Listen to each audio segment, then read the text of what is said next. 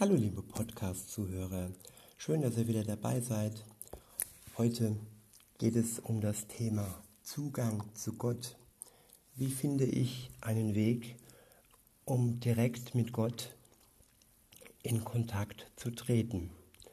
Und wo kann ich Gott finden? Wie zeigt er sich mir und welche Möglichkeiten habe ich, zu ihm Kontakt aufzunehmen?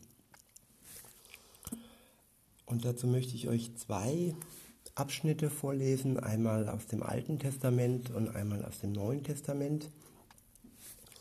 Beginnen möchte ich äh, im Alten Testament. Dort lese ich aus dem ersten Könige, ähm, Kapitel 19, die Verse 11 und 12.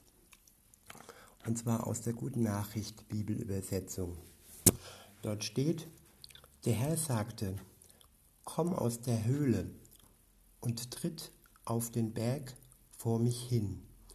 Ich werde dir, ich werde an dir vorübergehen. Da kam ein Sturm, der an der Bergwand rüttelte, dass die Felsbrocken flogen. Aber der Herr war nicht im Sturm. Als der Sturm vorüber war, kam ein starkes Erdbeben, aber der Herr war nicht im Erdbeben. Als das Beben vorüber war, kam ein loderndes Feuer, aber der Herr war nicht im Feuer. Als das Feuer vorüber war, kam ein ganz leiser Hauch. Und in diesem leisen Hauch hat sich Gott dann offenbart. Und ich finde es wunderschön, dass, dass er ein Gott ist, der in leisen Tönen spricht und der nicht im Paukenschlag mit Feuer, Erdbeben, Sturm von sich reden macht, sondern der in einem leisen Hauch zu uns sprechen möchte. Jetzt werde ich noch ein bisschen konkreter. Wie passiert das denn konkret, dass Gott zu uns spricht und wie können wir in Verbindung treten zu ihm? Die Antwort darüber steht in Johannes ähm, Kapitel 4, Vers 24. Ich lese aus der Basisbibel vor. Dort steht, Gott ist Geist und die ihn anbeten, die müssen ihn im Geist und in der Wahrheit anbeten. Ich wiederhole nochmal, Gott ist Geist und die ihn anbeten, die müssen ihn im Geist und in der Wahrheit anbeten. Was bedeutet das? Gott ist Geist. Dieses Bild kann man auch vom Alten Testament her sehen.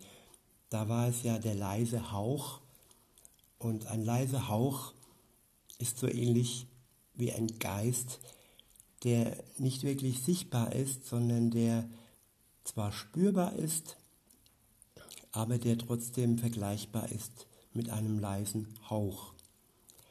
Und ähm, in dem Vers im Neuen Testament steht, Gott ist Geist und die die ihn anbeten, die müssen im Geist und in der Wahrheit bleiben.